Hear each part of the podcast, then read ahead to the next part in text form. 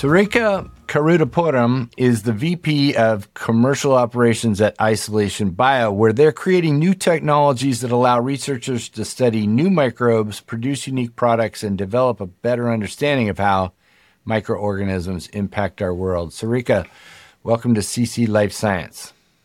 Thank you. Happy to be here and excited to be here.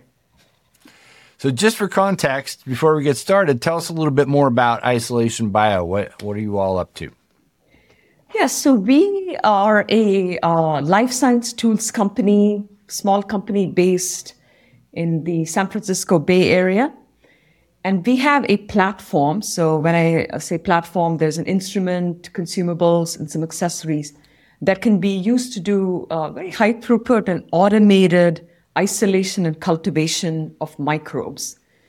And the reason that um, you know we're, really kind of excited to offer this to our customers who are uh, working actually in the world of microbiome, doing you know research or doing uh, application work within the microbiome spaces. Microbiology, which is you know isolating bacteria and studying them, uh, has been done with a method that is over 100 years old. So is really uh, an area that needs, you know, new uh, technology as we think about genomics, metabolomics, you know, cell biology. All of these have had amazing advancements when it comes to technology and products. So what we offer is actually exactly that, which is moving this, um, the microbiology into a, uh, I'd almost say moving into the 21st century uh, with regards to being able to, again, isolate and cultivate in a much more efficient and automated way. And the way we do this is we have, um, I would say the secret sauce is an array that is the size of a microscope slide, which has over 6,000 nanoscale wells. And so now what you're able to do is take a sample. So for example, a soil sample or a fecal sample, which is, you know, for your human gut microbiome research and do massively parallel cultivation of hundreds of bacteria on an array. And then the instrument can then automatically pick those isolates and transfer them into uh, 96 or 384 well plates that can then be used to look at, okay, what are the organisms, what are they doing, and so on.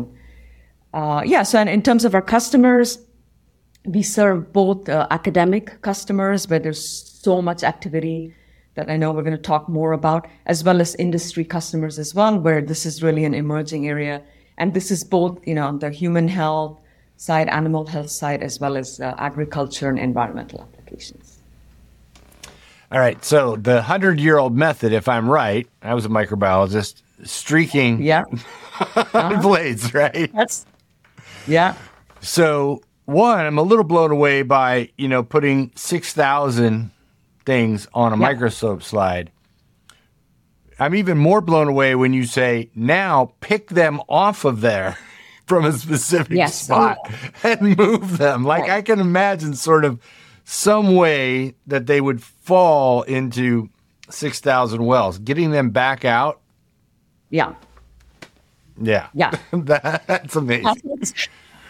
It's, when it uses a, um, a, a pin so you have the array with the 6,000 wells that are sealed with a gas permeable membrane, and then a pin goes in and pierces that membrane. And then you can actually have it go into that little nano well, you know, more than once. And then it moves into, uh, and then kind of inoculates a 96 well plate and just wow. does it over and over again. Yeah, it's, you know, I, I actually don't take a step back and think about the kind of the coolness of it. But yeah, it is very, very cool. And of course, it's really solving a problem for our customers in terms of like automation and just efficiencies and throughput. I think that's really uh, very exciting part is it just gives you a new level of throughput that you didn't have before. Right. I mean, it seems like early on, and maybe I'm late already, but early on, all the people I have friends in the microbiome business, and it was all um, metagenomics. Yes. Like, let's just grab a soil sample, yeah. sequence yeah. the heck out of it, and try yep. to sort out what what's in there. Yes. So now we're picking out individual microbes and somehow yep. getting all different kinds to grow in sort of a standard yep. thing. Um, so talk about how a little bit more about the evolution of micro do we call it microbiomics? The study of the microbiome. I can't believe it Yeah. doesn't have a name yet. That is true. That's Everything true. else has an omics, right? exactly. This microbiomics. Why not? Um, so this, by the way, this question is definitely. I love this question because it uh, is is so important, right? So, but yeah, but meta, metagenomics very important, and I would say was key to the discovery of the microbiome because you know it showed that there are all these you know, hundreds of species, whether it's your human gut, of course, in the soil, it's even more. And so it's been key to the discovery of the existence, and of course also continues to provide that wealth of data for correlation between the bacterial species and the phenotypes, right? And then that actually is what led to the hypothesis generation based on what bugs might be present in one sample versus another, and then even you know at the at the gene level. But the evolution that I've seen literally in the past, you know, few years is now the science is uh, focused on drilling down into the causation, the mechanisms of action, you know, doing the biology, and then of course the, one of the most exciting parts is purifying the actual, you know, uh, molecules, identifying the molecules or compounds that are coming from the bacteria that are involved in those, you know, responses, and you know this could be causing uh, like a disease state or could be conferring protection, you know, based on, you know, what microbes are present. So this evolution is, uh, I would say that this evolution is in progress in terms of moving, you know, from only metagenomics to say what's there to, you know, actually identifying and isolating the organisms and starting to do the biology. So this could be mouse models or field trials and ag and um, you know going down to the how is is just really exciting and that's the evolution that's taking place right now if you look at the literature in in, um, in the microbiome world Yeah, just infinite possibilities. I mean, we I did an Yes, episode a few weeks ago uh, with one of my old lab mates on um, you know some ag tech with a consortium of bacteria, and he reminded me we used to say um, if you can imagine it, a bacteria is already doing it. And now, you know, let's find out which ones are doing what, making the kinds of things that might be interesting or just understanding biology better. Yeah and i was reading something uh, yesterday that kind of tied to what you're saying is you know the because they were bacteria were here before we were so in terms of even evolution of humans right they our evolution was probably like kind of co-evolving with the microbes that were there before, especially and this was in the context of the gut-brain axis. Yeah. Right. So yeah. So I think the, the possibilities, in fact, and, and that which also introduces some level of complexity as well to this field, to really tease out, you know, the the mechanisms and the causation piece as well. Right. So you're helping researchers isolate individual species. Talk a little bit about the application areas Yeah. that your customers are focused on. Yeah, so I'll start with human health. I mean, that's obviously a huge and really exciting area. And I think it could be a transformative area for microbiome science. I have to qualify that by saying early days. I think it's really, we're talking about the next five to 10 years for this to really, you know, um, show results and, and the, get to that like translational, you know, into the clinic right? But human health is a big area for our customers and, and, and the microbiome space. And it's just, you know, just the, the so many um, kind of diseases that are now being linked to the microbiome and then also getting to that point of that causation. Know, I'll just use the example of, uh, you know, drug response or immunotherapy response to, um, for, you know, in cancer patients there's a clear um, population difference between the responders and the non-responders. And now we're starting to see work where, you know, they're, the bacteria from the responders are being isolated and then being used in mouse models. And then again, down to the next step, which is purifying, you know, maybe from the supernatant, the molecules, and then seeing that that can enhance uh, immunotherapy drug response. Uh, I think another um, example, actually, I just read it this morning, so I wanted to share that Yeah. uh, with you, which is uh, a study where they've shown uh, this is in a bac- the vaginal microbiome. There's kind of like a lot of, it's getting a lot of airtime, and they're shown now that a study from UCSD uh, in bacterial vaginosis where what they found was that uh, certain species are uh, secreting these enzymes that are breaking down glycan uh, sugars that are protective on the epithelium. And so in the vaginosis in uh, disease state, it's actually being broken down by the bacteria through another enzyme. So here, really like coming down to that, you know, uh, mechanism and actual molecules as well. The other area is animal health, where uh, both in terms of animals that are being, you know, used for food uh, production, there's a lot of work, you know, being done in terms of, you know, improving uh, productivity and those kinds of things. And then pet health, we have customers, you know, who are offering probiotic solutions for pet health as well. Uh, and then, of course, the last part, which is a, a very much an emerging area, but very exciting, is ag. So this could be an environmental sciences as well. But so things like how do you, and these are big ag companies have started to take notice and are investing in programs on uh, the use of microbial solutions, so more natural solutions for biofertilizers, bioremediation, biocontrol agents. Uh, and then I think I'll end with a cool one, which is in the, on the environmental side, you know, we've, we've talked to customers who are looking for, you know, maybe generating uh, microbial probiotics for coral reefs, distressed coral reef, coral reefs to kind of help, you know, see can we restore some of these coral reefs through using kind of microbial cocktails, or you could call them probiotics, I guess.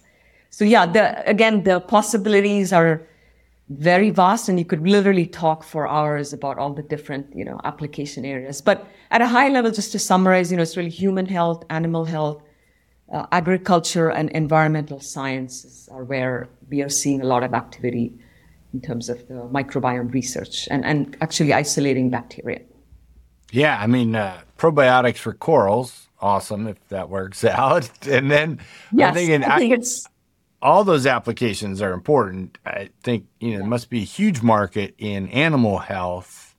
Yes. If it's probiotics or something, um, you know, allowing us to raise healthier animals, more productive. Yeah, exactly. Animals. Yeah. Right. Especially you know, and I think there, I know there's always a eye on the antibiotic usage as well. So are there ways to kind of you know reduce antibiotic usage through, like you said, by raising you know more the kind of healthier animals. I love that one because I also did a recent episode on antimicrobial resistance, which is ah. for the good news is I think awareness is finally catching up. I'm starting to see more people talking about it. I saw a post on LinkedIn this morning saying, and I did an interview with someone not on my own podcast last year, but for Biocom California. Half of cancer patients die of bacterial infections. I did not know that. Wow. And, yeah. Oh. And so I think uh, the post was saying, you know, we can keep making more drugs, but if we don't have the foundation of being able to get rid of these microbes, yeah, it doesn't matter, right? So that's a big deal. Um, how do the researchers decide what isolates they want? They go through your instrument, and then um, what are the criteria they use to say I'm interested in this one or that one or yeah, I think uh, this is kind of tied to the, you know, the application or of course the focus of their research project. And uh, so I think there are, you know, a couple of approaches where um, they would take, right? One could be, I'll just use an example, you know, where um, I think on the industry side, sometimes they're looking sort of to generate these banks of isolates and then trying to see, okay, are there, you know, targets that are of interest that could, of course, be commercialized. And, but then, but let me just take a step back. But how do you start there, right? So let's just, I'll use an example again in human health where it's been known again that uh, there is a tie between the microbiome and obesity and a risk of ob- obesity. Right? And then, so there have been mouse studies where they've done uh, transplants going from, and especially if you use germ-free mice, you know, saying, okay, you take the microbiome from a obese mice and then, you know, transplant it into a germ-free um, mice, you can actually induce obesity. And I think the other way around uh, as well. So, so, you know, so in that case, maybe you say, okay, let me isolate a bank of isolates from the microbiome that's conferring, say, protection um, for obesity or risk of obesity. And then from there, of course, you need to start, you know, whittling down. So that's one way of uh, approaching, you know, just get a whole um, microbial bank and start looking for what you want based on some, you know, obviously some effect.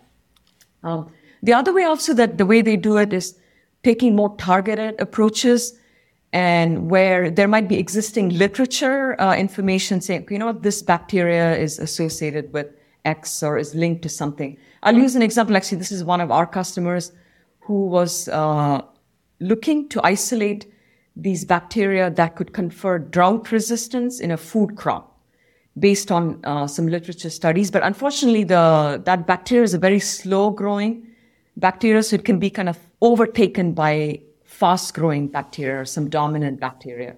Right? And we were able to help them using our system to actually isolate that particular um, you know, set of uh, species to kind of create a bank of isolates. But that in that case, it was a more targeted approach by uh, looking at, you know, they already knew that there's some association. And so they were able to, using some media and then using our system, get a bank of more targeted set of species. So you can do kind of both approaches in terms of uh, looking for what you want, but you do start somewhere in terms of, you know, okay, I want to get to something that is, again, can confer drought resistance or can confer protective uh, effects on, you know, risk of obesity and so on. Right. So the starting, I, I wasn't even thinking about it right the starting point is before they get segregated in the instrument into individual. You start with a population, and you say somewhere in here is a thing that we're interested yes. in. Yes, yeah, you have definitely have to. You're not just laying right. stuff down and going, which ones should I take? Then you say, all right, what's in there? We have pure isolates of many, many things. Yes. Yeah. and that's why I think when you have this, you know, the metagenomics becomes important. And then, of course, also the samples, right? You want especially, you know, I mean, both academia, but in industry, for them, the ha- having collections of samples from people who, you know, uh, they'll have studies, for example, they may put them on, this is in universities as well, they put them on a certain diet, say, right? High fiber diet versus low fiber diet. And then, of course, they do the metagenomics, but then, okay, now say, let me go ahead and isolate from the high fiber diet, the ones that may be conferring some, you know, protective or positive effect. So. Yeah. Um, might have had a question that just went away. Not unusual, but it's something like that. Let's talk about um, thinking about microbes as independent chemical factories. So I, I think what I was thinking was, you know, you isolate them, yes. then there's probably some sequencing that goes on for identification. Um, I imagine that's easier than the old school way of doing some a bunch of metabolic tests or whatever. That, that there's a quick way to identify what's in each well, and then um, how does it tie into potential commercial products at War Therapeutics or raw materials or whatever? I guess. Yeah. Talk about that a little bit. Yeah, yeah, and I, by the way, I really like how you describe that, you know, as uh, chemical factories because I think we absolutely can view them that way, right? Because of just the types of compounds and metabolites they are uh, producing.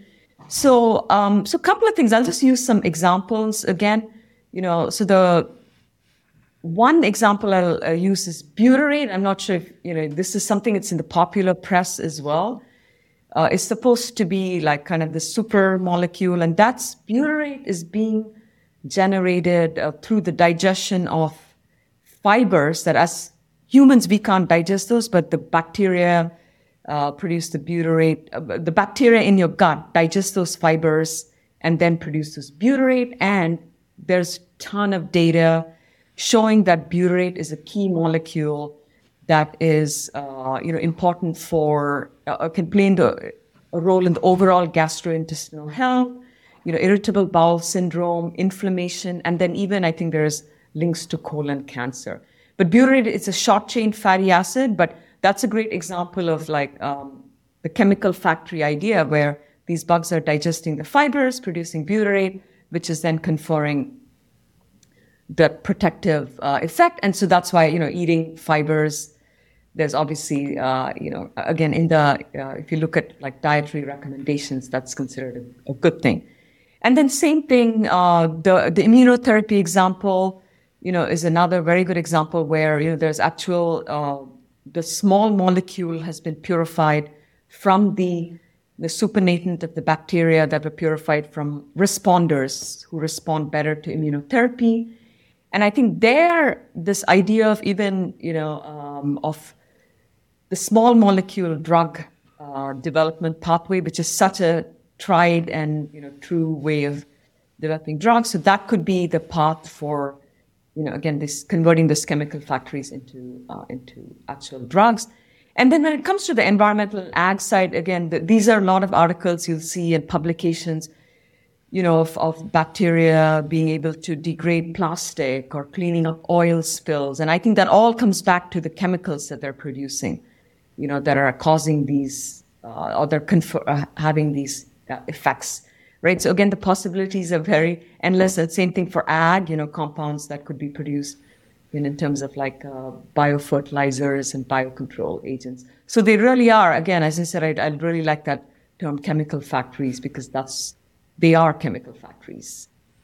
Okay, so I have two questions here. One, I thought so butyrate has some protective properties, mm-hmm. apparently. Am I wrong in thinking I thought it was butyrate that makes my t-shirt smelly after a while? Is that right?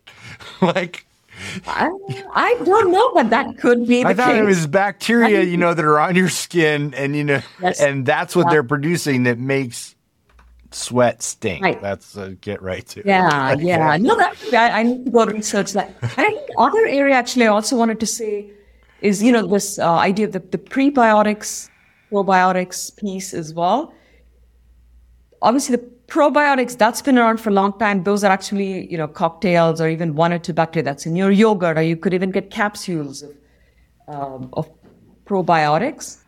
And um, to me that's also an area that is you know very established and it's, it's continuing to grow. And then on the prebiotic side again it's really about eating the right foods that then help you maintain a healthy uh, you know, gut microbiome or healthy gastrointestinal health. Of course, those are not technically directly the chemicals themselves, but you're actually consuming, you know, either the bacteria or the, the actual foods that are helping the bacteria thrive. Right.